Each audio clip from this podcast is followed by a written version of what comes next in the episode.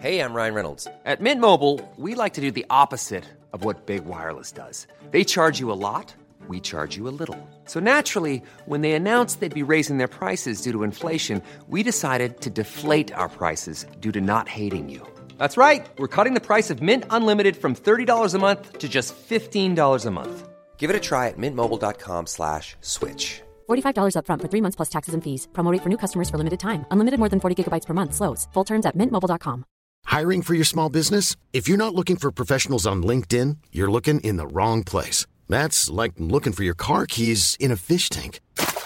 LinkedIn helps you hire professionals you can't find anywhere else, even those who aren't actively searching for a new job but might be open to the perfect role. In a given month, over 70% of LinkedIn users don't even visit other leading job sites. So start looking in the right place. With LinkedIn, you can hire professionals like a professional. Post your free job on linkedin.com slash people today. Sanspants Radio, burning down the house. Reading books is hard. Get someone to read them to you. Head to audibletrial.com forward slash Sanspants Radio and get your free audiobook. And if you decide that reading's not that bad, you can just cancel it later. Hey guys, you sick of carrying around the crippling weight of disappointment? Well, now let us carry it for you with this stylish tote bag at redbubble.com. Just search Sanspants Radio. Welcome to Plumbing the Death Star presents Movie Maintenance, where some novels just need sequels. Today we're looking at a hypothetical Hannibal Book 5.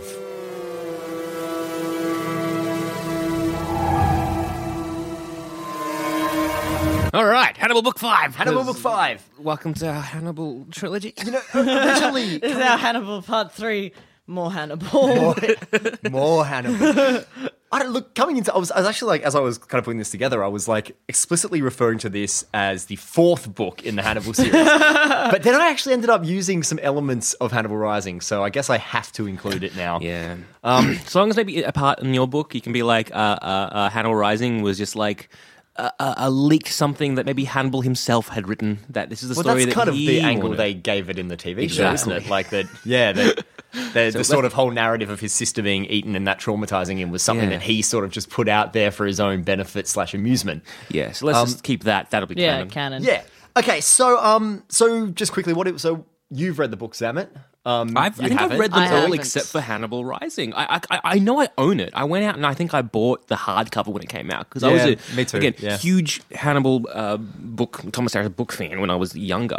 Uh, loved the fuck out of like Hannibal was again one of my favorite books. Um, uh, Red Dragon was so great. Red Dragon is my favorite. it's my favorite movie. Yes, but I don't know. Like I don't think I read Hannibal Rising. This was one of those ones I just like. I just I think I it's- started and I, I have these vague recollections of what happened. So I must have maybe You read might it. have saw the film. No, I have Seen the definitely have film. not Oh, seen okay, that film. Okay. So I, I think You I've made a read good it. choice. Uh, yeah. It's yeah. Look, it's. I- I think I might have read it. Thomas, I think we spoke about this in the Hannibal Rising podcast anyway. But like Thomas Harris was basically forced to write it, so you know, Yeah. there's definitely, and you can kind of feel that as you read it. Like, you can feel that there's just a total lack of passion. Whereas like the other books are so yeah. deep and passionate, and there's so much going on in them. Whereas Hannibal Rising just feels very surface level. and has none of the layers of kind of the other books. Like, you know, I mean, Red Dragon and Silence of the Lambs are these like crime thrillers that sort of double as character studies. And then there's like this sort of overarching kind of almost biblical story of like the devil, you know, uh, making connections with humans and all of this like great rich stuff with all the allusions to Dante and everything. I don't, I don't know anything about Dante apart from what I've learned from Hannibal, but it makes me feel like I'm something of an expert. But um, Fair enough. But yeah, like I don't know, it just Hannibal Rising feels jarring and superfluous. So like I, when I, I explain the books to people, I say it's a trilogy, and to me, it kind of is like I feel like the ending of the novel Hannibal is very much actually like the ending of the third season of the TV show, where it's a satisfying conclusion, but there is stuff that they haven't Yeah. done yet. And you kind of want that to go on. Because I And you love the ending of And a of lot the of people book. don't. Um, and I, because I read it again, because I think they. He wrote the book and then they just didn't it go straight into production. It went straight into production. Uh, Jodie Foster hated the Yep, ending of yep. it, so that she refused to be involved, reprise her role. and then they rewrote the ending, but by that point she'd already moved moved on, on. to something else. Okay. So for those who don't know, um, the ending of the novel Hannibal in the movie, you know, they uh, Hannibal cuts off the top of Paul Krendler's head. There's some fucking about. Hannibal and Clarice sort of get into a fight. Hannibal cuts off his own hand after Clarice cuffs them to escape, Hmm. and that's the ending of the film. In the book, Clarice actually, who is drugged and sort of in a kind of a sort of drugged, brainwashed semi state, partakes in eating Krendler's brains, and then they uh, clear the dishes into his empty skull, and then proceed to fuck. And then it jumps forward three years, so we get a bit of a sort of, I guess, like in literary, ter- like a literary sort of montage of um the other characters. So you know, Ardelia Mapp, Clarice's roommate, receives a letter from her just saying, "Don't come looking for me. I'm fine. I love you." Um, Jack Crawford sort of kind of just accepts what's happened, and then it, the last you see of him is you know he's in bed and he's already had a heart attack, and then like he feels another one coming on, and he just ends with him just rolling over to his wife's side of the bed and just lying there, and then it says that Clarice like read about his death in the paper, mm-hmm. and she just kind of went off. And like Hannibal just knew that there was something going on, but just let her go away and like took a day and they just never spoke about Jack Crawford again. But like Clarice sort of took this time for her kind of mentor father figure. And then the last you see is um Barney the orderly. I love Barney. I love Barney. It is- Barney's Barney's going to go through some shit in my story, but um, yeah. So you know, it's Barney in Buenos Aires, and he's with his girlfriend, and they've been tripping around, going to different operas, I think. And anyway, they're in the opera, they're watching it, and then Barney gets this sensation that someone is watching him, and he looks up into sort of one of the topper in like the dress circle, and it's Hannibal and Clarice, like all dressed up like high society, watching the opera, and Hannibal raises his glass to Barney. And Barney's like to his girlfriend, the moment the lights go down, we have to leave. And they just run off. And then it ends with Hannibal and Clarice on the terrace of their big house, just dancing. Hmm. And that's the end. Hmm. And it pulls out, and that's sort of, and you can just imagine if it was a film, like the camera, sort camera of just- pulling out, mm. and that's the end. But, so look, to me, like, I, I think it's a satisfying ending. Like, for a lot of people, it compromises Clarice as a character. And there's a lot of questions of, like, how much is she brainwashed? How much, much does she know what she's doing? I don't think I could have accepted that ending actually now that I think about it with Anthony Hopkins as Hannibal. No. And even Jodie Foster or Julianne Moore as um, Clarice. I don't think that pairing would have Well, worked. the other thing is that, like, what was They didn't have that the- kind of chemistry. Yeah. No, and but what was going on in the novel? Like to me, the reason Clarice runs off is because you see her; she's like this upstanding uh, character of great moral fortitude, and the FBI just keeps fucking her over. Mm. Like first, you know, she has the shootout with um, Imelda Drumgo, the drug drug dealer, and oh, um, HIV needles in her hair. yeah, yeah, oh, with that, fuck, I love that keeps book. needles in her hair and like um carries her baby around with her, and then like Clarice guns her down like with her baby in her arms, like in self defense, and then like Clarice basically like grabs the baby and like runs off and like has to, like spray the blood off the baby because it's like HIV Yeah. positive blood, and it's this really sort of dark fucked up moments for Clarice like you know being an outright hero and of course the press sort of spin it as her like brutalizing this baby and gunning down a mother despite the fact that that mother was like going to kill her and the FBI practically crucify her for it and like try to fuck up her career over and over and over and over again and so in the end when No she wonder runs she off wants with to. Yeah, no wonder she that's wants it. to. When she runs off hmm. with Hannibal, it's because after everything, it's well, what else am I going to do? Like, you know, I gave my life to the bureau, and this is what I get in return. Like, just constantly fucked over, fucked over, fucked over. And I think a lot of people took issue with the ending of the book because it was. Like Clarice compromising everything that she was to go off with this killer. I actually disagree. I think it was more like and this is what I'm going to get into a lot. Like, what is the difference between Clarice Starling and Will Graham as characters? What is the mm. fundamental difference between these two characters and how they relate to Hannibal Lecter? And we think about Clarice at the end there. I don't necessarily think she's compromising by going off with Hannibal. I think she's aware of what Hannibal is, but I don't think that makes her the same. Just because she accepts it doesn't necessarily make her party to it in the same way Will Graham would be. Yes. And I'm going to get into that. So. Exciting. So yeah, the question of why Clarice went with Hannibal is going to be a big underpinning sort of idea in my story. So, uh, start with a bit of context. Um, the Will Graham of the books isn't quite the Will Graham of the show. In the show, you know, there's this quasi romantic relationship between Will and Hannibal. In the books, the backstory is significantly simpler. Yeah. Um, basically, Will meets Hannibal for the first time while interviewing him about a past patient that is possibly to do with the Chesapeake Ripper. He feels like something's off, so he comes back for a follow up interview. And in Lecter's office, he sees the image of the wound man, like this classical illustration of different wounds done to a body. And I think one of Hannibal's victims had been prepared in that same way. Yeah, is that the one there's like a like a spear in him? Yeah, a yeah, exactly. He's got like a dagger. All these and Will realizes in that moment Hannibal's the killer he's looking for. And that's when Hannibal comes up behind him and guts him with the linoleum knife, which you sort of see a version of in the show and uh, in the uh, Anthony Hopkins movie as well, in the opening. But in both the show and the movie, they have like this long-standing relationship already. Like the movie kind of implies they've been like investigating stuff together, and the show sets up like this almost romantic love story. But in the books, they met twice. Like literally, apart from I'm assuming in court, when Will goes to visit Hannibal in the cell for the first time, that's like the third time they've had a conversation ever. Oh, that's interesting. So it's a very, very different relationship. So there's this. I mentioned this in the last one, but um, There's a really cool video online called Regaining the Mindset that edits together Will and Hannibal's conversation in the cell from all three versions of Red Dragon, um, from the from Manhunter, from the 2002 Hopkins film, and from the TV show. So what's really interesting though, even though the dialogue's identical, pretty much, or not identical, but very similar, and taken from the novel, the relationships are really, really different. The William Petersen version from Manhunter, this is a man terrified of facing up to his worst nightmare. Like, this is the guy who, like, gutted him, who left him, like, mauled in a hospital, and he has to come face to face with him to kind of regain the mindset. Then there's that bit at the end where Hannibal says, you know, uh, you just came to get the old scent back. Then, as Will's leaving, Hannibal's screaming, "You want the scent? Smell yourself!" And it's this really terrifying moment where you realize just how like damaged and how terrified of Hannibal Will Graham is. Um, the Hopkins version is similar, but there's also that element of familiarity because in that continuity, they've obviously known each other for a while, they've worked together for a while, so there is a little bit of that element of old friends. I think Hannibal actually says just like old times to him. Um, whereas, you know, that relationship isn't there in Manhunter or the book. And then, of course, in the TV show version, there's it's it's like two jilted lovers coming back together and having like an awkward meeting where they have to work on something, but it's all just a little bit uncomfortable. So it's it's curious, like how similar they are, but how different sort of the dynamics are in each one of them. Um, so anyway, coming into this hypothetical fourth novel, I want you to clear your mind of the Will Graham of the show. Wow. Um, Okay. Just get rid of him altogether. Um, this Will Graham, this Will, he's a tougher, more introspective, angrier character. At the end of Red Dragon, the novel, he gets knifed in the face by Francis Dolarhyde, and he's mentioned like three times in Silence of the Lambs, one of which is to say that he's now a drunk in Florida with a face that's hard to look at. Like, I think one of the first things Hannibal says to Clarice when Clarice comes into the cell is like, oh, how's Will Graham's face? How, how's his face? Like, so, you know, Will Graham just gets abandoned by the novels and we never really see him again. So, but there is an argument, though, even though the iterations of the character are very different, I would argue that uh, Harris's Will in the novel actually ends up in a much darker place than Hugh Dancy's ever goes to. He gets knifed in the face, he ends up in hospital, and it, the novel ends with this reflection of him just like lying in this hospital bed, not talking to anyone. He gets a note from Hannibal Lecter saying, Oh, I hope you're not too ugly. His wife turns up, but is obviously just there because she kind of has to be, and it's sort of implied that she's had enough of him and is going to leave him. Yeah. And it ends with him reflecting on nature and thinking about sort of a civil war battle, I think it is. And he's thinking about it, and he's thinking just about all like the carnage and the death and the murder that goes mm-hmm. on, like in nature and the way humans are to each other.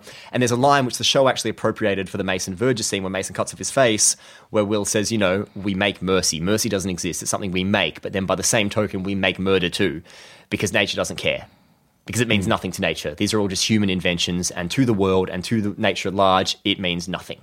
And it's this kind of nihilistic note that we leave Will on that's probably where Hannibal wanted him to end up.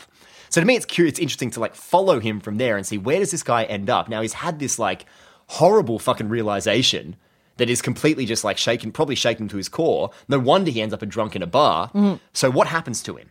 Mm. So, this is a logical point to pick up the story. And this novel is going to focus very much on Will Graham at the expense of Hannibal and Clarice a little bit. So is this going to basically pick up almost straight away Will Graham still in hospital? No, like a flashback no, no. kind of thing? We're gonna, we, picking well, we could have a flashback, but we're going to jump into just before the ending of the novel Hannibal. Okay. So, where is Will Graham at this hmm. point? So, this is probably around, roughly around the same time that Hannibal and Clarice escape from Muskrat Farm and Paul Krendler's getting his brains eaten. Will is a drunk. He's probably living on some in some like ramshackle little hut in Florida with a deck. He probably spends his day sitting out, looking at the ocean, just drinking scotch. Yeah, I can Um, imagine him in like a floral Yeah. Yep, yep. Hawaiian shirt. With the kinda shit. scarred face. Yeah, exactly. Like a With his little- scarred, fucked up shitty face. hat. And Oh, just yeah. thinking, just like fishing maybe, but just like just a wreck, just like this lonely man in this like Oh, fuck, I can see it ramshackle house. Like shitty shorts, Yeah. like, um, and the think of him like he's sandals, probably a bit mm. pudgy. Yeah. Like he's pushing fifty by now, so like you know, he's kind of unshaven, grey beard, sort of like maybe lank hair, Got the bit bloated pudgy, kind of- alcoholic Yep, face. yep, hollowed eyes, like broken capillaries on his face, Mm. and he just sits and just stares out at the water. That's just what he does, day in, day out. And then, mirroring the opening of Red Dragon, Jack Crawford turns up. Now, after Red Dragon, because the opening scene of Red Dragon is literally Will Graham and Crawford sitting down at the ocean and talking. Same thing. But after the events of Red Dragon, Jack's going to need a fucking good reason to bring Will back into the fold, right? So, his protege has just run off with a serial killer. That seems up there. Mm-hmm. And this at, the, at this moment, this is Jack's only choice because how else are you going to get Clarice back? Mm. So he goes to Will, and Will says, "Go fuck yourself." So Jack dies of his heart attack. But maybe Will starts to think about it. Like now the idea's in his head. He starts to think about Hannibal. He starts to think about the fact that he was left off with this sense of unfinished business, and Hannibal's punishment has basically been to just leave him wallowing in self misery and self loathing and alcohol for years. And Will starts to consider it. All these wasted years dwelling in his own fucked up, twisted thoughts, losing his family, losing his sanity, all because of Hannibal Lecter. So this could be his chance at retribution. But where does he start? Who is still alive who can point him in the right direction? Jack Crawford's dead. Mm-hmm. Chilton disappeared years ago. Mason Verge is mm. dead. The only real person left is Barney the orderly. So, ah. Will goes to Barney, and Barney's reluctant to say anything, which straight away tells Will Barney knows something. So Will pushes. Maybe plays on Barney's affections for Clarice. How could you leave her to that fate if you knew where she was? So Barney caves. He tells Will he saw them in South America in Buenos Aires. Will goes, okay, that's a start. Now, maybe Will starts to visit these people, and the National Tatler, the uh, newspaper Freddie Lounds worked for originally, starts hounding him, starts following him. There's a young reporter who maybe reminds him of a young Freddie Lounds who follows him around, interviews him. Mr. Graham, are you looking for are you looking for Hannibal and the Bride of Hannibal and all this? And Will's getting really pissed off about it. Fuck yeah, Bride of Hannibal. of course, yeah. they'd have a name for her. They would have a name for her, particularly the Tatler. So, you know, he's being harassed. So the next thing Will does, he goes and visits Margot Verger, who in the books is a gigantic bodybuilder who's like been ruined by years of uh, steroids abuse. She's like in the show, she kills Mason and steals his sperm to impregnate her lover, who isn't Alana Bloom, because in the books Alana Bloom is Alan Bloom, who is a minor character in Red Dragon who never turns up again. So Will visits Margot Verger. And being Will Graham and being very good at sort of figuring things out, he quickly realizes that Hannibal didn't kill Mason Verger. And he starts to bring that up with Margot, thinks maybe he can use that as leverage, that Margot actually killed her brother and framed Hannibal. But Margot threatens him.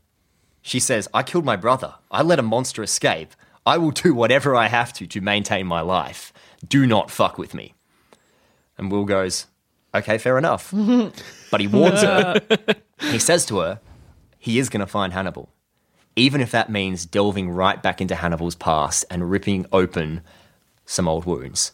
So Margot best be ready. Whatever's going to happen, Margot best be ready because Will is going right back into the past to find out what happens. yeah, yeah. So, here's the thing Will's too smart to think he can actually find Hannibal. Look, they lucked out in Florence with uh, Inspector Pazzi, and Jack Crawford was the last person left alive in the FBI who really knew what Hannibal was capable of. There's a new generation at the FBI now. Their main focus is going to be terrorism. Without the backing of the FBI, Will's completely on his own. So, what does he do? He has to draw Hannibal out. Same way he drew out the Red Dragon almost two decades earlier. So, Will agrees to an interview with the Tatler. He sells it as exclusive information.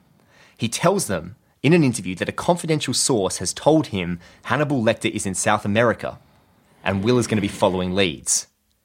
Now, here's the trick Hannibal's been following the news. Hannibal always loved his own press. Mm-hmm. And here is Will Graham appearing on his radar years after Hannibal found a new plaything. That's enough to get his attention. Plus, and here's the kicker Will shared the information with the Tatler, not with the FBI. The FBI has no reason to listen to a washed up alcoholic former agent or a shitty gossip rag. But the information that Will mentioned in the interview is correct. Hannibal knows this, which tells Hannibal Will is on his trail but hasn't spoken to the FBI, which means Will is sending one very, very clear message to Hannibal Come and fucking get me. so, the interview runs. Uh-huh. Barney comes to Will, terrified. You've signed my death warrant, he says. Will calmly tells Barney, Look, the FBI are on Hannibal's tail. You'll be fine. You know, the doctor won't have time to come for you. You're going to be the least of his worries. Barney seems to accept this, oh, but he's still shaken. He returns home to his girlfriend. Oh, the days go by. Barney slowly relaxes. And then Will Graham sees on the news that Barney was found dead. Mm-hmm.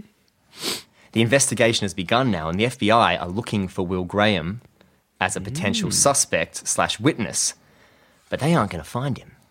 Because while we see Will Graham watching the news, Will gets to his feet, goes to the window, and looks out of his hotel room at the expanse of Buenos Aires. Hmm. Now the game's really fucking begun. Back in Baltimore, Margot Verger receives a visitor, Hannibal. So Margot's calm. She hasn't done anything to wrong him. She accepted his gift before. She isn't scared of him. She tells Hannibal Will Graham did come asking questions, but she wouldn't tell him anything, and Hannibal's capture is not in her interest. Clever girl, Hannibal says. Then he politely asks her if she knows where Will Graham is. She doesn't, but he said something about Hannibal's past, something about looking back there.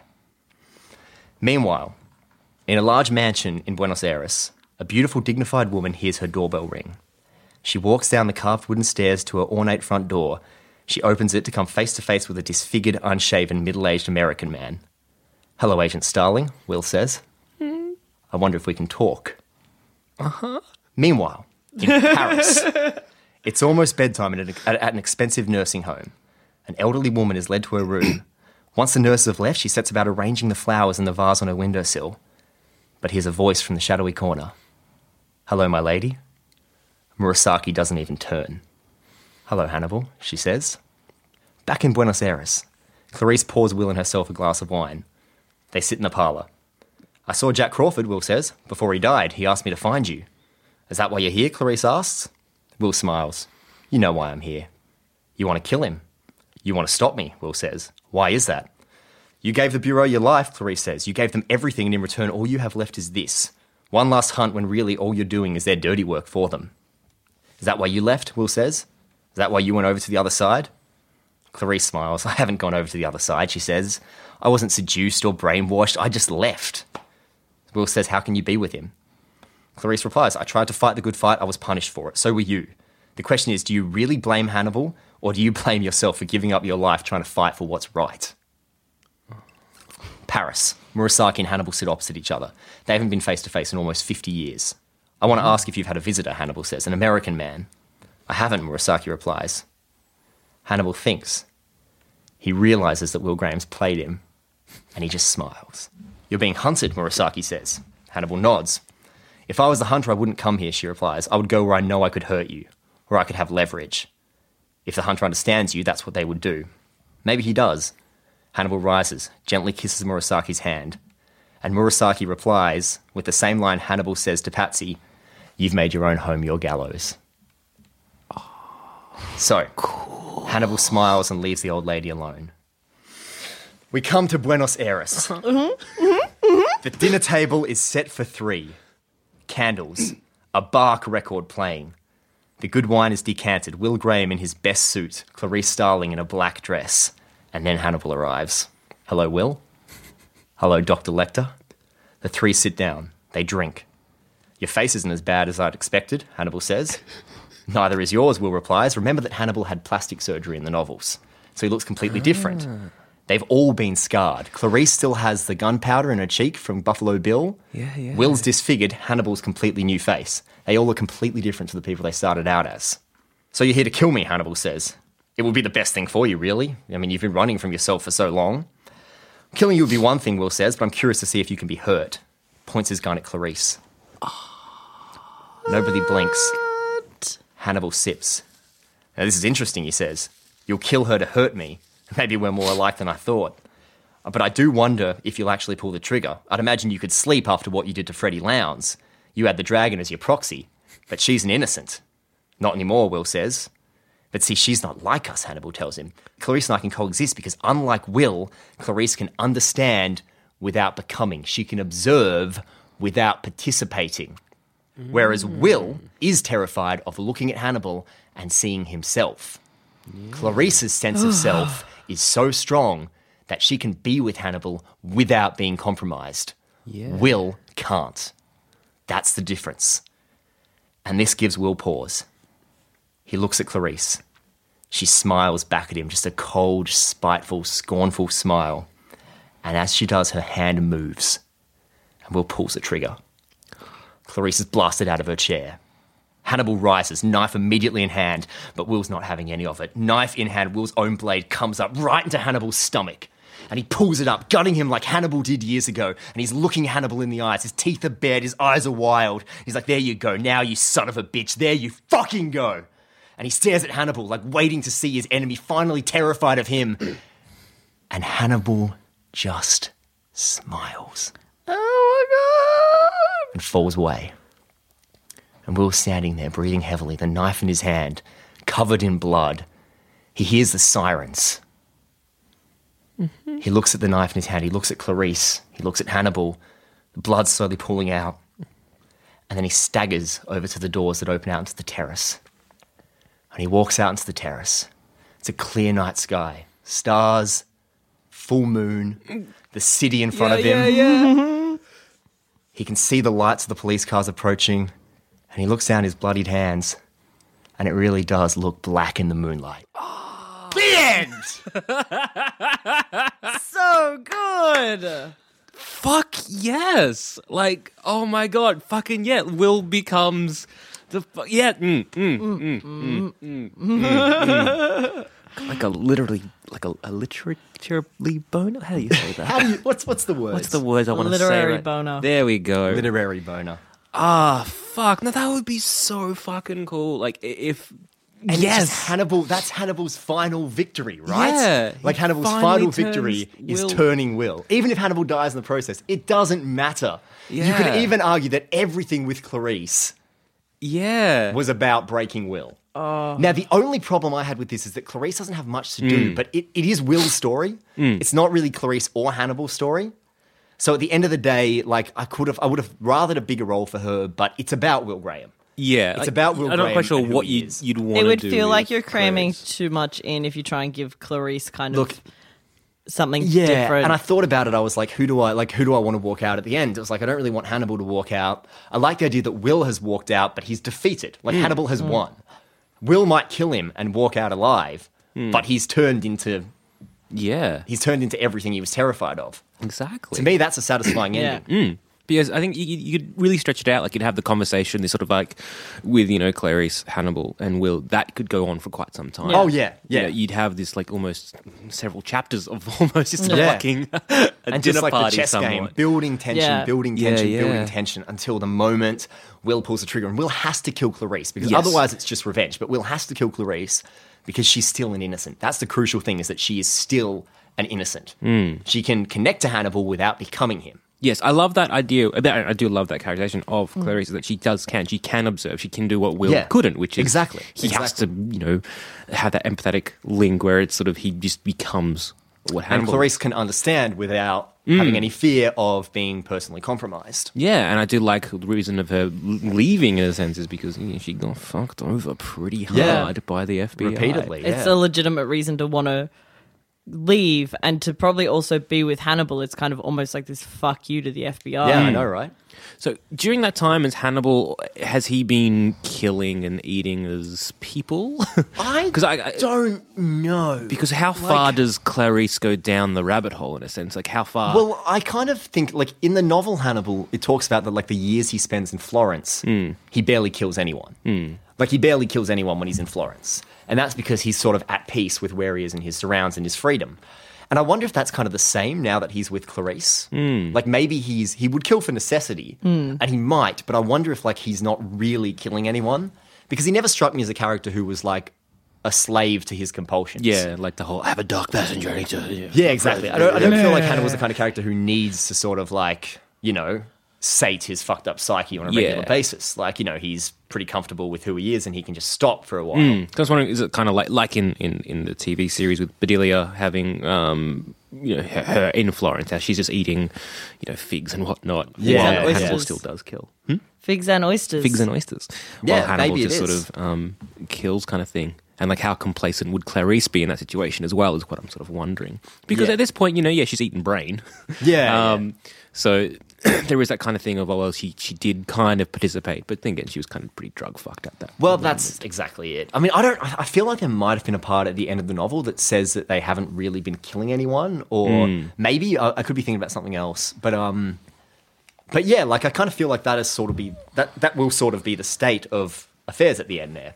yeah. But yeah, like I don't know. To me, it's a to me what's fascinating is like taking Clarice and Will Graham and sort of playing that act of comparison and saying what sets these two apart. These are sort of Hannibal's two playthings and hmm. fascinations. What's the difference? And to me, it's the Clarice is more interesting to Hannibal because she won't be compromised. Hmm. Like, and I think that's sort of the point of the ending of the novel that a lot of people miss. Like, the whole thing is that Hannibal tries to brainwash her to make her Misha, his sister, and he tries to make her his sister. Like, you know, it's that idea of bringing the teacup back together and finding a place for Misha. And Clarice tells Hannibal, "I'm not Misha. I will never be hmm. Misha. I won't vacate my own place to make one for your sister." Hmm. He, she's, I think what she actually says is, is, if I can find a place within myself for my father to live, then you have to find a place within yourself for Misha to live. Yeah. And so it's her kind of hmm. changing him in the end. Not changing his essence, but, But- sort of. And yeah. it's the fact that her personality is so strong that she's like, I will come with you, but I won't be what you want me to be. I will hmm. still be myself. Definitely. I think you could also add a little bit more in the middle, like again with the whole um, with Will Graham telling Margot that like I'm coming for Hannibal's past. You could Yeah. almost have Yeah. a red herring where he sort of does go into Hannibal's past, or it's alluded to that he's Or doing just, this kind just of stuff. enough to lead Hannibal To in lead- that direction. yeah, so and then also to lead thinks, us as a yeah. reader to that So sort of- Hannibal thinks he's gone for Murasaki. So of course Yeah. Hannibal goes for Murasaki, not realizing that Will has actually gone to Buenos Aires. Yeah, and that and that way you can almost have him again if you want to really like fuck you to Hannibal Rising. Um, to kind of have Will maybe investigating a little bit of Hannibal's past and Yeah. finding like these conflicting like stories. Yeah, Like, yeah. Here's what actually happened. Like Murasaki says one thing, Inspector Popil says another thing. Yeah. Hannibal had another thing on record to Dr. Chilton in the asylum. Like all different and there's like you know he's stories. going yeah. through some articles like in some old newspapers, that kind of stuff, medical records, this kind of shit. Where it's like it's clearly not adding up. Yeah, so yeah. It's, it's really putting in this big shadow of doubt over the narrative that over was everything we think we know. Uh, yeah, exactly. Yeah, Which would be a really nice thing to have. Ag- Again, when you have like a big movie bad, or even sorry, not movie bad, but a big bad or a villain who's in a sense bigger than what he is. Yeah. and again, it's that sort of uh, uh, having that majestic of like, what is his past? We actually don't fucking know shit. We were told this story, but apparently this is all just bullshit. Kind of like again, But that's Dark what's so Knight. interesting about. I think- yeah, yeah, like with Yeah. the joke, and that's what's so interesting about Mikkelsen's Hannibal is that there are sort of clashing ideas of where he's come from, and because it's not answered, he remains interesting. Whereas the moment you bring in Hannibal Rising, it's like Nazis ate his sister, so he decided to also eat people. Which hmm? Wouldn't he be? I want to say it's more complicated than that, but it's actually not really. yeah, like wouldn't that storyline. be, be, what he'd be is, yeah. like, wouldn't he be like against cannibalism. I don't think you'd want to eat people ever again. Yeah, but- like I think that would turn Yeah. me personally vegetarian. Yes, maybe yes. go vegan.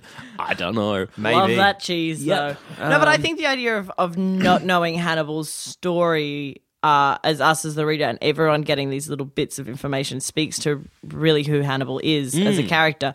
That he is such an enigma and he is a compulsive liar. Mm. Yeah. He is, you know. That's that's he. That's how he survives. He has to be like he can't walk around being like, "Ate a dude today." Yeah, yeah, yeah. Classic Hannibal the cannibal. Um, what up? What up? My name wasn't Hannibal, but I think it rhymed better with Yeah. Hannibal, so that's why I changed it. What up? But yeah, like he obviously he spends his whole time lying about who he is, so why not just pile onto that mm. and just Hey, I'm Ryan Reynolds. Recently, I asked Mint Mobile's legal team if big wireless companies are allowed to raise prices due to inflation. They said yes. And then when I asked if raising prices technically violates those onerous two year contracts, they said, What the f are you talking about, you insane Hollywood ass? F- So to recap, we're cutting the price of Mint Unlimited from $30 a month to just $15 a month. Give it a try at mintmobile.com slash switch. $45 upfront for three months plus taxes and fees. Promo rate for new customers for limited time. Unlimited more than 40 gigabytes per month. Slows. Full terms at mintmobile.com. I'm Sandra, and I'm just the professional your small business was looking for. But you didn't hire me because you didn't use LinkedIn jobs. LinkedIn has professionals you can't find anywhere else, including those who aren't actively looking for a new job but might be open to the perfect role, like me. In a given month, over 70% of LinkedIn users don't visit other leading job sites. So if you're not looking on LinkedIn, you'll miss out on great candidates like Sandra. Start hiring professionals like a professional. Post your free job on linkedin.com/people today. Planning for your next trip? Elevate your travel style with Quince. Quince has all the jet setting essentials you'll want for your next getaway, like European linen, premium luggage options, buttery soft Italian leather bags, and so much more. And it's all priced at 50 to 80% less than similar brands. Plus, Quince only works with factories that use safe and ethical manufacturing practices. Pack your bags with high-quality essentials you'll be wearing for vacations to come with Quince. Go to quince.com slash trip for free shipping and 365-day returns. Be like, yeah, here's one bullshit story about my childhood. Here's another bullshit story. Yeah, like do fucking, the whole Joker thing where it's Yeah. like you don't know which one's Exactly. true, if any of them. Yeah. I think that'd be a really nice little uh, plot thread you could follow Well, that's with Will. Yeah, and there's a lot. This. I think there's a lot you could do there. I mean, obviously, this is like a broad strokes thing I wrote in the Mm. Yeah, bus yeah. on the way in. But um, well done. But no, I'm excited. um, but like, yeah, I think definitely in the middle there, like particularly the stuff with Barney, you know, you Mm. could build up a bit more. And to me, like the reason Lecter would kill Barney is because you know there was always this like Barney was always spared because he was courteous Mm. to Hannibal. But the idea that the moment Will says, "I know Hannibal's in South America," Hannibal's like, "Fucking Barney told Yeah. him." So Hannibal's like, I'm going to Barney to find out what else Will knows. Oh, and you could have that. You don't have a scene where like Hannibal's like, "Oh, Barney, you've been sort of telling like telling stories out of school or whatever it is." Some Yeah, kind of, like, exactly, little, little quip exactly. to be like, you know, you're a fucking tattletale kind of Yeah. thing. Yeah. and then, and you know, like, and I, I really like this idea that we sort of dr- bring it all back to Red Dragon. Like, we, we because, you know, Yeah. Silence of the Lambs, there's a couple of references to Will Graham, and otherwise it doesn't reference Red Dragon or Francis Dolarhyde or the events of that at all. Mm. By the time of Hannibal, it's just not mentioned. Like, mm. it's just not mentioned at all. Like, I don't think the events of Red Dragon are alluded to once in Hannibal. That's the novel. disappointing. Yeah, it is. No, it's- yeah, right, Like, it's, it's it's not. really Red Dragon kind of sits a little bit aside. Like Hannibal and Silence are. Like, I, I call it a trilogy, and it is it is a trilogy, but it's not like the events of Red Dragon really set up. Like Silence is a totally standalone novel. Yeah. You that, could all, um, yeah, you could you could start at Silence. You could start at Silence. I mean, you'd be You missing could- out because I think Red Dragon's the best of the books. But you could just start at Silence quite easily. You could start at Silence, read Hannibal, and then go back to reading Hannibal Rising. And there is no information in Red Dragon that is crucial. Like, because Hannibal Rising ends with him still on the run, and Red Dragon doesn't start with him being captured. So it's not like you even see him being captured in Red Dragon. Like, Yeah. you just, he's already in prison. Um, so, like, I would love to kind of bring this hypothetical novel back to Red Dragon with the Blood in the Moonlight reference. Yeah, that end was fucking great. I was like, the show did it too. Yeah. But- and yeah, like it, you know, have that in there. Um, bring it all back to Red Dragon. Bring it back to Will sa- using the same trick he did by using the Tatler to draw Dolarhyde out. Hmm. By using it to draw Hannibal back to America, so he can get to Buenos Aires first and confront Clarice and try to get his answers. Because the Yeah. will a big element of this is finding answers, right? yeah, And sort of finding out who he is and where he stands after everything that's happened to him and everything he's lost. and you, there's so much you could play with as well. That you've got again. I love the idea of like the Bride of Hannibal. Like Yeah, even yeah. exploring that through like the media and how Oh yeah, and that the Tatler would be going Yeah. nuts for that. Like, Yeah, because like- the Tatler stays in fucking s- universe. starred FBI agent Clarice Starling is now the Bride What do they of call Hannibal. her? What do they call her in the novel Hannibal? They call her like the Bride of Death or something. The Tatler does because like the Tatler stays in universe through all three. Is like hmm. this horrible gossip rag that has a peculiar obsession with FBI agents. And like you know, like is and Freddie Lounds was like writing all this stuff about Will Graham, and even by the time of the novel Hannibal, the Tatler is just like talking lots and lots about Clarice Starling and like you know kind of ragging on her endlessly. So, like, you know, you can kind of bring that back into play and, like, bring all of those kind of elements of Red Dragon back into play. And to me, that kind of makes, if you fuck off Hannibal Rising, which obviously I don't because I included Murasaki because I just kind of would like to see where that relationship Yeah. would sit now. Um, and I No, think, I, th- I these think there's elements that you can yeah. take, and like, like as we've said, if you kind of have this idea where we have a bit of a doubt about if that story happened or not. Yes, that I kind exactly. Of And so that's a good way to kind of make Hannibal Rising. it's like essentially Hannibal Rising is like a bonus. Mm. Like to me, if Yeah. you do like. Yeah, the trilogy as good as it is, but then you it's, add this, it's in the fourth and it- extras function on the DVD Yeah, menu. yeah, That's exactly, what it is. exactly. It's like The a little sort of- D'Artagnan. Yeah, yeah, he's the D'Artagnan of the. Yeah, yes. I think I Three made the exact same Yeah. joke in the other one. yeah, yeah. but yeah, then so you know you start with Red Dragon, and I like this sort of like cycles. You know, you start with Hannibal with uh, Will Graham and Jack Crawford sitting on the beach, Hmm. and Jack Crawford's trying to bring him back, and you open this fourth novel with the exact same thing, except now they're both older men, Hmm. and they're both kind of grizzled, and it's no longer being like we have to go out and get the bad guys because like there's a, there's a definite sense of like we need to stop these freaks in Red Dragon. Yeah, you forget the Red Dragon was written in 1981, and it does show at times. Like it's um. It's, a, it's got elements that are a little bit racist. Just a little. Just a little. it's different times. Just And different time. All black then. people, I think, are just referred to as Negroes. Just different Isn't it? time. Like, it's a- different time. yeah, it's- different time. 81, written in the 70s. Like it's time back then. it's very yeah it's and then I don't know. There's um and yeah, there's definitely a sense of kind of particularly with Jack Crawford, who's a very one note character in Red Dragon and becomes a lot more interesting in Silence and Hannibal. But there's definitely a note with Jack Crawford where he's like, you know, we need to get these damn freaks. We need to stop them. And Will Graham's kind of the same. There's a lot of son of a bitch being thrown around and um, those goddamn freaks and stuff like that. So I like the idea though that that's reflective of these guys as these young, not young, but like you know, 30s, 40s FBI agents like going out and getting the bad guys. And now they're just these broken, sad old men sitting there on a beach, and it's completely personal now. It's no longer we're going out and doing what's right. Now it's I want I want to save my protege from what I think is a fate worse than death. And Will Graham being like, like previously said, I don't want to come back. So the last time I got gutted was like, I don't want to come back because I did come back, and now I don't have a face or Yeah. a wife anymore Hooray for me. And I- or sanity. So thanks for that, Crawford. you fuck. Like, I, and you could really have him being this nihilistic character, Absolutely. and to Absolutely. be just you know again like I don't care like the- I don't care about anything. It's all meaningless kind of stuff. But if I want to leave one impact, it's going to be to fucking kill Yeah, Hannibal. yeah, exactly. Kind of, Because what know? else has he got left? Exactly. Like, and I like that. I like that. the grizzled, older, you know, alcoholic, like bloodshot Mm. eyes. sort of sunken face. Will Graham just kind of like, you know, holding his scotch on the rocks and like staring out to the sea and just seething, like for years on end, just sitting there and seething. And So now finally, like, you know, he's been pushed. Like Jack Crawford comes and gives him a push.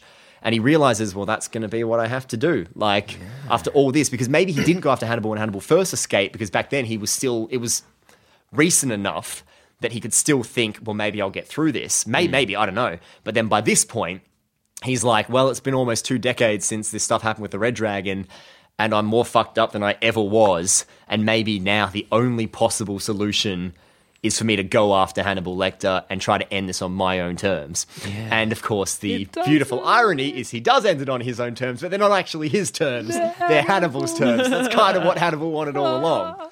and just like a big old fucking grin as he just dies. Oh. Yeah, ah. yeah, and Hannibal just looks at him with a big fuck you smile, and that's just that's it. Like it kind of creates this whole overarching story of Hannibal being like, I'm going to prove that Will Graham is fucked in the head, and that's what he does in the end. From the start of Red Dragon to the end of this hypothetical book five, that's the story. That's crazy. That's fucking amazing. Yeah. Uh, got a title for it? I don't.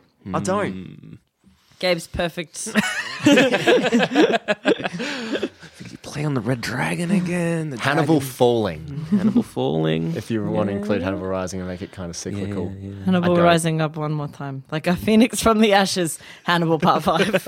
Yes. like the, the the the dragon cometh, the dragon again. Yeah. Something even will becoming the dragon kind of Yeah, I like that. I really like that. Hmm. I don't know. Yeah. I don't know. It's- It's something there. Well, if you guys out there have a have an idea of what we could call this, uh, email us in sanspantsradio at gmail.com or just tweet us. Because, fuck, man, I would love to read a, a fifth Thomas Harris. I know. Oh, Has I will come- forgive him for Hannibal Rising. Has he come out and not said his anything fault. about it? He's Yeah, it's not your fault. He's Thomas very- Harris, Not it's not your your fault. Yeah, Thomas, not we don't fault. blame you, Thomas Harris. No hard fault. feelings. he he's spoken through Martha De Laurentiis a couple of times, who's the producer of the show, who was the producer of some of the latter films, and because Thomas Harris is like noco- notoriously reclusive. Um, doesn't give interviews, doesn't talk to people, etc., etc. But he, um, apparently, he said that he really likes the show. oh, that's nice. Um, so, like he said, you know, he really likes it. He thinks that Mads is sometimes a bit hard to understand, but that's like his only criticism. And otherwise, he really loves it. Um, and he kind of likes the fact that I, I think you know he was sort of. Last thing I heard was that he'd been quite like taken aback by the fact that he's got this whole new generation of fans now, and he's like, I didn't mm. even have anything to do with the show, but still great. Like you know, and I think it seems Thanks, like, guys. I like money. yeah, yeah. So it seems like you know he's sort of yeah. I, I mean, I don't know. Like if he if Thomas Harris came out tomorrow and was like, because he hasn't written a book since Hannibal Rising, which know, was two thousand six. two did he, do like a, a, a book series set in Rome? No, no, no, no. He's all the only books he's written are the Four Hannibals and a novel called Black Sunday, which was written in the seventies, which is like a terrorism story, ah. which I haven't read. But um, but yeah, so like you know, it's been a while. So if he came, but he like to be fair, like Black Sunday was like seventy eight or something. Red Dragon was eighty one. Silence was eighty seven. Hannibal was ninety seven. And then Hannibal Rising was 2006. So, like, wow. on average, it's been almost 10 years between books. Yeah. So Next like, year. maybe, hey, maybe. Like, I mean, if he, I don't know. Like, it's it's hard to see him sort of coming back to it, but like, He's probably a really old man by now. He's probably he's in tired. his seventies, like early seventies. So he's Yeah, not 75. old, old. Oh, there you go. Um, but yeah, so like, I mean, I think I think there's room for more, and I would accept more if there was more. But I think I think the good thing is that the show sort of rejuvenated interest a bit. Whereas I think if a couple of years ago he came out and said I'm releasing a new Hannibal novel, there'd be a sense of oh, you're beating a dead horse. Yeah. Whereas now there's a whole sort of new generation of fans. Who I think would, you know, They're thirsty be- for more content. Exactly, and I'd be I'd line up Yeah, yeah. first to read a new Hannibal Lecter novel by Thomas Harris, and I, I sort of thought it was a foregone conclusion by now that it wouldn't happen. But now, you know, who knows? Like the show, there's there's a certain school of thought that says that the novel Hannibal never would have happened if Silence, the film, hadn't been such a big hit. Like some mm. people say that he only wrote that novel like in response to the film being a huge hit and Hannibal Lecter becoming this like iconic character. Mm. So who knows? Like the response to the show might actually prompt him to sort of write that conclusion, particularly the response to Will Graham, who'd kind of been forgotten as a character in the wake of Silence of the Lambs.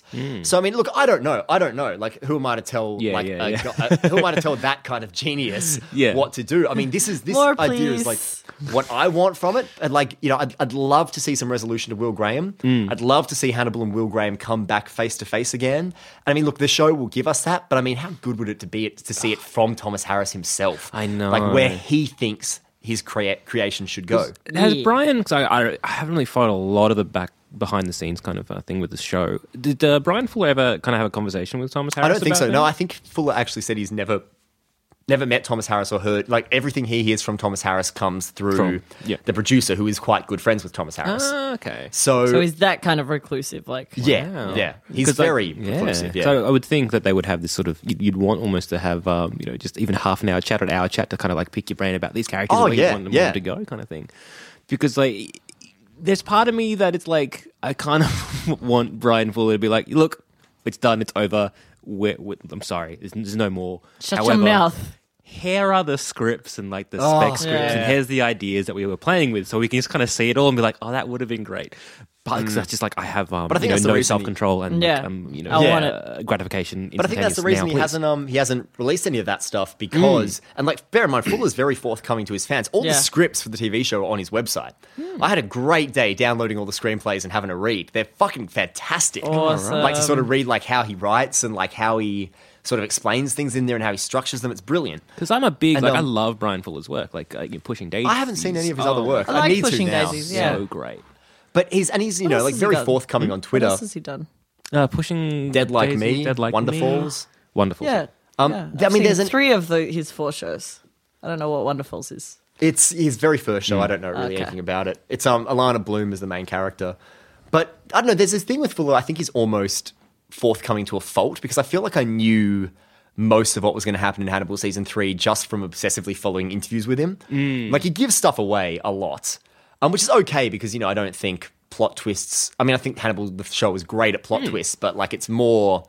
I don't know if that's sort of the main reason you watch the show. No, like, I- No, again, it's for the you- characterization. And the like- psychology stuff. Yeah, Like, if you could give me a full script and I'd still watch the episode. Yeah, same. Like, you, Oh, yeah, we've yeah. read the books, we've read the source Yeah. material. We know where we're, you know, we know that yeah, the you know Francis Dolarhyde is going to have this. It's going to be a showdown. It's going to happen Yeah. this way. Hmm. But like how it happened was not how I envisioned it happening. And that's kind of- and that's what I love there are about people it. on- It still could surprise me. I saw some people like on Reddit complaining about the Red Dragon adaptation purely because they were like, "Oh, it wasn't really faithful to the book," and I was like, fuck off. This is a book that we've not only have you read the book, it's been adapted for cinema relatively faithfully twice. Yeah. Like, I don't need to see the exact same beats of Red Dragon play out again. There's a novelty factor. Like, the, particularly course. the first couple of episodes of the Red Dragon arc, which stuck very closely to the book. Mm. I remember saying, like, there's a real novelty. Red Dragon's a film. Red Dragon and Manhunter are both films I've seen many times, a novel I've read many times. And to see that, like, to see these characters who I've followed for a couple of years on TV playing out the beats of Red Dragon and saying these familiar lines, there's a real surreal novelty factor to that. But I feel like that would also get tired very quickly if they stuck really close to Red Dragon all the way through that arc. Well, I think Yeah. we've seen that with um, Gus Van Sant's Psycho. You can't Yeah, make you- a, you can't point? make a shot for shot. Like, There's no what's the point.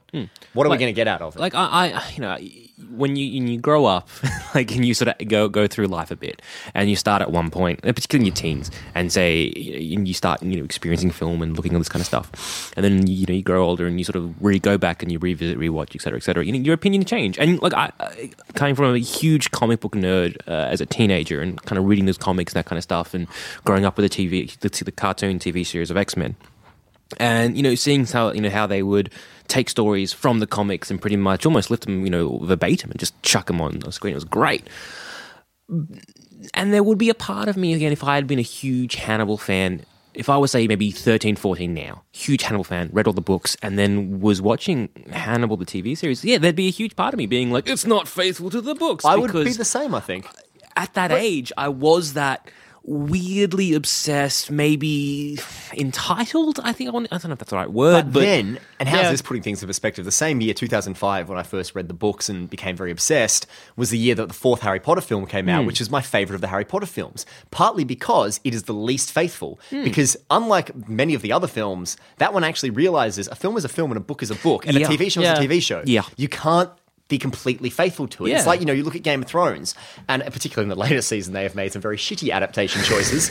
but at the same time, there are some like really strong adaptation choices they've made because you just can't have all hmm. the superfluous characters George R. R. Martin has just fucking about. Yeah. So you know they change things, and I think you know, I've never been. I actually think some of the worst films I've seen are like Watchmen. I- I was literally about to br- bring it up. Well, The only thing they Watchmen- changed is the end. Otherwise, it's literally shot for shot the I same as the comic. it. Comic. Yeah. Have you read the comic? Yeah. You really? Yeah. And you It's- like I find it too I- faithful. Yeah, Like, same. way too I- I faithful to the it point too where it becomes Mm. static and like and stale and stagnant. No, I Like, it love There's feels- moments in that in the film. I was like, oh my god, come on, really? Like the moment Yeah. where they're fucking and the jets go off and the I'm like, really? Yeah, what the fuck come is this? Like- Read the book. Oh shit, it's, It's there. actually it's in the actually comic in the too, comic. yeah. Oh my god. And the little moments in Watch, but here's the most telling thing: the best moments in Watchmen are like how the ending actually makes a little bit more sense than the Yeah, little- uh, it makes I so much more Like, sense. Well, I yeah, disagree. there's, a, there's an argument for both. Yeah, but it, because the world's gonna be like, no, that's still America. It's still America's That's fault. still Yeah, America's that's a, that's a very good point. Yeah. But like, I, I think it could have been worked a little bit better. But I also think like it sort of fit instead of being Mm. like gigantic vagina monster from outer space. It sort of like fit with the story a bit more, maybe. But and, and then, but like the other great deviation of Watchmen, this isn't even a deviation. That was just like. Showing that there was some ima- imagination in the film is the opening credits. Yeah, I love like Yeah. amazing, still amazing. That is still Like- like, one of my favorite Yeah. intros of, of a film, easily, really. easily. Mm, And like you know, film. it's I don't know adaptation to me. That's and look, it can be done really well. Like the Silence of the Lambs film is incredibly faithful Mm. to the book. Like they're very, very close. The mm. differences are superficial at best. Yeah. like a couple of characters emerged, A couple of things are simplified. That's it. Yeah. like they're very, very close. Um, And so I- I but it's still great. Silence of the Lambs, the mm. film, is still one of my all-time favorite movies. Yeah, and I think with adaptations, it, you need to kind of have this idea that certain things work and certain things don't, and sometimes. You know, you can go one or two ways. You can have something which is like Hannibal the TV series, just you take and borrowed and you borrowed from like a source material, and you're just going to take little bits pieces and kind of put their own spin. Or you've got something like Watchmen, which look, I know you liked the film, and look, it had its great moments, but I felt that it was too close to the source material without kind, and, and also was lacking, say, like Night Owl. Didn't have its own identity. Like, should it have been a yeah. bit more fatter. It was kind of it. it you know, Watchmen. It had no book- heart, but God, Yeah. it looked beautiful. It did. It did look beautiful. And that's Yeah, what Zack that's- Snyder is good at doing, making Zack things Snyder look beautiful. makes I don't like admitting that beautiful Zack looking Snyder's films. good at something, but He makes no. Yeah, Zack he Snyder does. makes He- beautiful mm, looking does. films, He does. but God Aesthetic. damn, Mm. they suck. Like it, it lacked that heart. Yeah, it it lacked lacks heart. that almost depress, depressing feeling of reading the Watchmen. Because Yeah. the, Wa- the you Watchmen, just like, feel sorry for all of them. They're all Yeah. just such shit people, and that's why. whereas why in the, film, you just didn't get that. They're that. just kind of pretty people. But I've heard the director's cut or extended cut or whatever it is is apparently like the one that's like eight hours long is a lot better. Let's do that. okay. yes, sweet, sign me up. Um, and then you got something on the other end of the spectrum, which is Wanted, the uh, film, which seen has literally nothing, like nothing at all to do with the uh, source material. Like the source material is this weird idea of being like there the world is run by supervillains and we're talking like actual fucking supervillains. There is a Superman who has down syndrome. It is an amazing comic book because it's a big homage to like what's come beforehand and just turning everything on a dime and you have all these fucking villains. You've got like shithead who is basically sentient shit. It's made up of like 666 pieces of shit of the most evil people who have ever lived, right? It's fucking weird. And Wes Wesley or Wesley, he's Wesley. He's the main character, um, and he's the son of this supervillain whose power. Because they all have fucking powers. There's a fucking interdimensional imp in the fucking comics. There's a his power is to kill people. He just knows how to fucking kill people, and that's all he does. He's, he's that's his power, and that is not in the film at all. There The is film no, was not about superheroes. yeah, like the, there's no loom of fate in the in the comic. I haven't seen the film or the. there- The film is about Angelina Jolie doing something. yeah, And James and they McAvoy. bend bullets. Like it's, yeah, they bend bullets. That's all I Yeah. can remember from that film. it's it's Chris a, Pratt is in it yeah, very briefly, for a second. and it's it's it's weird that that is something that was, Was apparently an adaptation, but. So you have all these weird idea, like not weird ideas, but these weird concepts of what adaptations are, and you kind of have these like this sort of spectrum of being really true to the source and To a fault, to a fault, too far away to too a far fault. away to a fault, to the point where it's like I think this was a script for something else that they just slapped the name what's on. curious about adaptation in this case Mm. is the fact that, like, I the Hannibal TV series, I think could also get away with it because really famous, well-known films had already adapted the books in a faithful way. Mm-hmm. So to me, like, there's like as a fan of this franchise from a long time, like, I found the show so rewarding. It's like the scene in Game of Thrones in season four. Where Brienne and the Hound beat the shit out of each other. Yeah. On the one hand, that didn't happen in the books. But on the other hand, it might as well have because the character's in the same area in the timeline of the books, and the Hound, like, you know, falls because of like a bite that gets infected. So why not have the two of them fight? Because to the fans, it's like, well, who would win the fight between Brienne and the Hounds? Sweet, let's find out. Hmm. And it was a great scene. It was a great fight scene. But like, there's no reason for it not to be there, and it's satisfying as a fan to find something that's not in the books and be like, "Oh yes, sweet. Now I don't know what's going to happen because you know this is new." Same as like Jon Snow going and like fucking up the uh, renegade Night's Watch people at Craster's Keep. Yeah. Why the fuck not? That was in the book, but why the fuck not? Gave us some cool action and had that thing with Bran being caught, and it was like that's not faithful. But I also don't know what's going to happen. So to Exactly. me, it adds a whole new element of tension, and that's what I love about the Hannibal TV show. But like, I don't, yeah, I don't know. Like, I just feel like, yeah, it, it can get away with it for that reason, but like it, as a fan, it felt like Easter eggs and payoff and um, things I really want to see happen were all in there. But at the same time, like I wonder, I read this thing online the other day that said if you were introducing the Hannibal sort of franchise as a whole to someone, do you start with the movies, the books, or the show? TV show. Well, yes and no. I think No, the TV that show was it was my answer. And Oh the yeah, oh yeah, was, right. Oh, that's what you started The with. TV Yeah. show. But it, the thing is, like the TV show, I know, I know plenty and plenty of people who've gotten into the TV show with no knowledge of the books or hmm. even the movies. Hmm. But to me, I think my experience with the TV show was so rewarding because I knew the books already and hmm. because I knew the films already. And to me, like the TV show took on this whole new depth for that exact reason. Yeah. But at the same time, like it's a tall order to say, okay, I want to get you into this thing, but read this trilogy of books Yeah, first, exactly. then watch all these films, and then watch three seasons of this TV show. I think. But- sorry, I I think that Hannibal the TV show, like, because I watched it with maybe like obviously seeing Silence of the Lambs because you Hmm. Yeah. just do because it, It's always on. it's always And it's a great film. It's Yeah. it's just one of those iconic films that you just watch at some point in your life. But that's all. That and Red Dragon were the only ones that I'd seen. And going into it, like Hannibal, because it doesn't touch on any of that stuff till right at the end, you hmm. kind of just like this is its own show. Like we know we know Yeah. Hannibal the the cannibal. Like we hmm. know everyone knows that. That's part part of pop culture. Like everyone knows that. So you don't have to really know too much about it to go in. But I will admit that the the half second half of the third season when it was Red Dragon was super rewarding because I was like, Yeah, right. Yeah. Even just having some familiarity. Mm. Like, I mean, because even in the earlier seasons, like, there's a lot of like snippets of dialogue and exchanges that are taken from the books Hmm. and from the movies, and are like little homages all the way through. To the point where Fuller actually said by the time we got to Red Dragon, it was difficult because we'd already mined Red Dragon Yeah. for so much dialogue and stuff that like they sort of had to do more of their own thing for that reason because they'd already used so much, like the burning wheelchair, for example. Um, but I mean, I don't know. Like, it's. I would say that ideally, if I was going to introduce someone to this, I'd get them to watch Silence of the Lambs. Like, if I could actually hold someone's attention enough. In a perfect world, I'd be like, read the books, then watch the movies, then watch the show. But I think Silence of the Lambs is a good way to be like, watch this. If you like this, you're probably going to like the books. You might as well check them out, give them a read, then maybe watch the rest of the movies, then watch the TV show. Because I just like.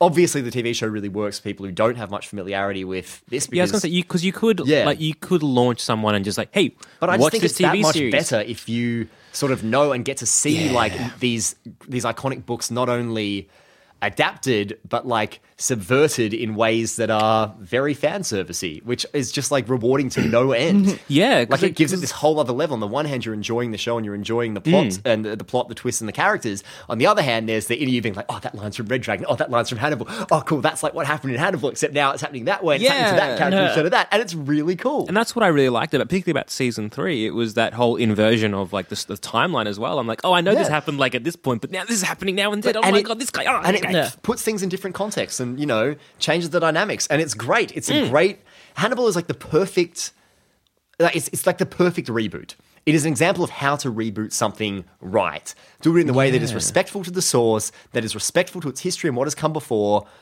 but do, uh, doing its own thing and cutting its own path Yeah, and I, I don't think a lot of reboots or revamps or prequels or whatever can really say that about Yeah. like restarting a franchise. You know, you think about you know any sort of recent sort of restart of a franchise. One one that comes to mind is you know Terminator Genisys, which apparently is getting a sequel. Um, and I, I think that was Do you mind if I intercut? Hmm? Because I was just going to say that I think that with these kind of prequel things, like a film, you can't really do a film prequel at the moment. I just don't think you can. But all the f- prequel TV shows are doing relatively okay. Bates motel Bates Motel, um, Wet Hot, uh, First Day of Camp, Hmm. like all the yeah kind of prequely TV shows because you have time to flesh out these characters that we already know yeah instead of just being like, here's a Also story with like- people you know, let's just do the story. It's like, nah, man, like if we want a prequel, we want to fucking know about their history. yeah Hmm. which is kind of interesting when you think about it. Because like, I, I, yeah, like with prequels, and like I think we've mentioned this many times in this this uh, podcast, is that yeah, like I can't really think of really good t- uh, movie prequels because I just don't think they. Do they exist. No, they no they don't. I know Indiana Jones. Uh, people were sort of touting that, but Eh, maybe. maybe I think it was it Final Destination Five. Maybe? I haven't seen it. it was like a decent prequel. Yeah. But that again is setting the bar very low. but it seems like, yeah, like for some odd reason, and you could argue ha- Hannibal, the TV series, is a prequel, but it's it an was. overlay. It's like it It goes. was, a pre- it was initially a bit of a It's an overlay, yeah. and then it was well, like it's complete. It's a definition of a reboot. Yeah. Yeah. like it's not a remake. It's not a prequel. It just is a redo of the same story. Yeah. yeah, in a way that's. But it's funny because this is like technically the third, I guess, version of that. Because you know there was Manhunter, hmm. and then Manhunter was rebooted with. Was the there a Hopkins trilogy. why Manhunter was called Manhunter? Because there was a film that came out at the same time that was a kung fu film, or Ah. earlier, called like something to do with the dragon. Enter the Dragon or something like and that. something like that. It was like I don't know what it was. Anyway, it flopped, and they didn't want people to think that this was a kung fu film, so they called it Manhunter instead. Huh, I've never thought about Red Dragon as a kung fu film, but Yeah, that's- yeah, that's you're why right. they no, changed they- it, yeah. That would make sense, particularly in like an 80s era where, like, Yeah. without internet. Yeah, like Red Dragon, absolutely. I don't want to see no foreign shit. yeah, yeah. So that's it. That's exactly why. oh, okay. That's- Yeah, but so yeah, and then there's uh, the Hopkins trilogy, and then there's the TV show. So Yeah. 'Cause I was just thinking, you could, you could use this as a good case study for what other people are doing when they were trying to reboot franchise. As I was about to say with Terminator Genisys, for example, they could have done something which is a complete reboot, but I don't know if he could do that while maybe Arnold Schwarzenegger is involved. yeah, well, you have to explain why he's old. Sarah Chron- Connor Chronicles. So it's Is there Connor Chronicles? That's the yes, one. Yeah, that was a good that reboot. went three seasons. yeah, that Like, was a really good reboot actually. reboots are fine. Reboots TV shows are fine. Reboots are fine as long as you do them well. Like, I mean, you know, it's and as long as you have something new to say and a new take on it. Um, I mean, like, it feels like Terminator Genisys. So much of it was, and not because I partic- I quite enjoyed the film to be honest, but like I feel like so much of it was compromised so that Arnie could be a part of it. Like, it Yeah. so they, they they probably wrote that whole plot just so uh, to explain why Arnie's old. Yeah, I, I- would not be surprised. Yeah. So I think yeah, it just sort of that's how you sort of do it right. You just you know you grab the characters, you grab the basic sort of the same sort of plot line, storylines, and maybe you just try and do your own thing rather than Yeah. trying to just you know Absolutely, you do. do what Terminator Genisys did, which was try and force too much of nostalgia down my throat. Take it all, bitch. Hmm. Would you accept a, a, a sort of a canonical novel not written by Thomas Harris? If Well- Thomas Harris is like, look, I'm getting old, I can't really write as well as I have. However, like my But he's Dave, and he's yeah, pretty like my literally protege or whoever it is. Well, I mean, I'd, I've I'd given him my blessing. I'd accept it because on a certain level, it's not really any different to what Fuller's doing in the TV show. Like, not really. Like, it's. I mean, I'm reading the new um, Girl with the Dragon Tattoo book at the moment, not written by Stieg Larsson. Yeah. and it's like. I think how you approach those things, like you know, it's so far. I'm still, I'm only like a quarter into it, so I'm still kind of withholding judgment. But it's still like, okay, so like the author died, and this is sort of a new take on it, and it's like, on the one hand, you you know in your head that this probably isn't what the author intended, but on hmm. the other hand, it's like still kind of nice to see the characters again, hmm. and like It's like particularly seeing with an old friend. Exactly. And like with characters as iconic as the Hannibal characters, I think there are like it's like what George Lucas did with Star Wars. You create a sandbox, you create these iconic characters, and then new generations and other people come in and put their spin on it. It's the same as like comic books have been doing for ages. Mm-hmm. Like just because something is a book series originally doesn't mean that it's beholden to different rules to like comic books or um oh, or you know Star Wars or big movie franchise or anything like that. Like you know we know that we know for a fact that Thomas Harris like created this perfect trilogy of crime novels. Um, you know, coming into, I mean, he already. It, I don't think a new novel could do worse than Hannibal Rising already did at extending the brand. So, like, look, like if Thomas Harris died of old age or something, and then like Or even if And like you that, or even simply maybe like, oh, like, I Just don't want to write, like, it. or let even someone else do it. But I- someone look, it. Or don't even know. if he I- writes like a like a spec script or something. Like, here's like the dot points. Here are But the themes. you know, all I'm going to say is, um, if somebody is going to get paid to write a new Hannibal Lecter novel, let me know. we, you know where to find us. Yeah, just give, give, me- give me a ring. That's I'll just be waiting by the phone, just uh, tapping my finger. Hopeful. I'll just I'll just start it anyway. It's Yeah, fine. fuck it. I'll, I'll, do do it. it now. I I'll just. I'll just keep it. Just like you know, if, If you somebody need ever it calls there. me and be like, "Oh, I've been saving this for a rainy day. Here you There go. you go, there you There go. go, just in case I ever needed it." No, you could do like um, Fifty Shades of Grey. Yeah. Just Fifty Like Shades a- of oh, Grey. yeah, Just, yeah. just put it up online, and everyone's like, "This is great." And then you're like, "I'm just going to change some names." Yep, and then there boom, we go. we're There we gone. We're good. And we form our own new trilogy.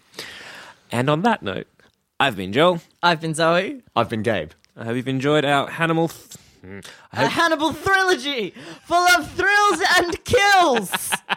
yes, our Hannibal trilogy. And then we'll come and we'll make a fourth one that is just not as good. we'll make a fourth one that's just deliberately a bit shit, just to reflect the franchise yeah, properly. I think that's a good idea. I think we should uh, focus on Hannibal's parents. Yep, good, Um, good. How they met. Yes, sweet. Good. I think that's all. Hannibal in love. Hannibal in love.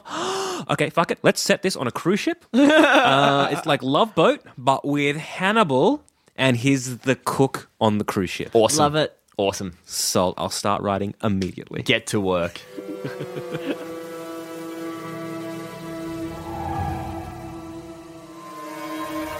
If you think this show is worth at least a dollar, why not donate to our Patreon account? Follow the links on our website, sanspantsradio.com.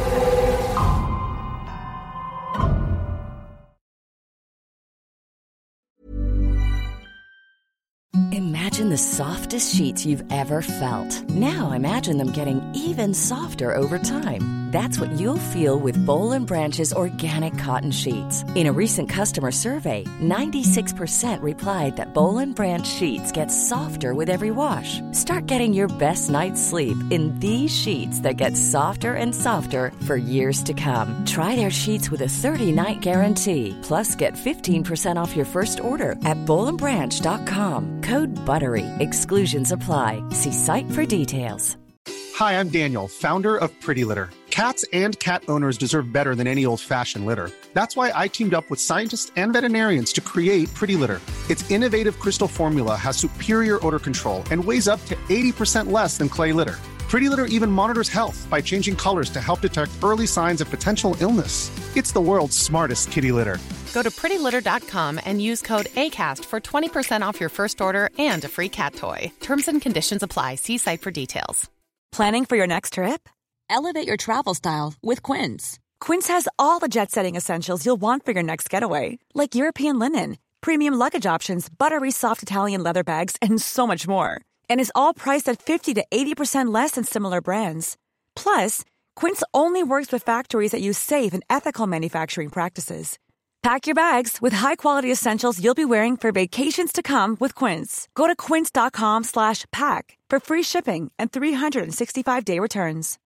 When you need mealtime inspiration, it's worth shopping Kroger, where you'll find over 30,000 mouthwatering choices that excite your inner foodie. And no matter what tasty choice you make, you'll enjoy our everyday low prices, plus extra ways to save, like digital coupons worth over $600 each week. You can also save up to $1 off per gallon at the pump with fuel points. More savings and more inspiring flavors make shopping Kroger worth it every time. Kroger, fresh for everyone. Fuel restrictions apply.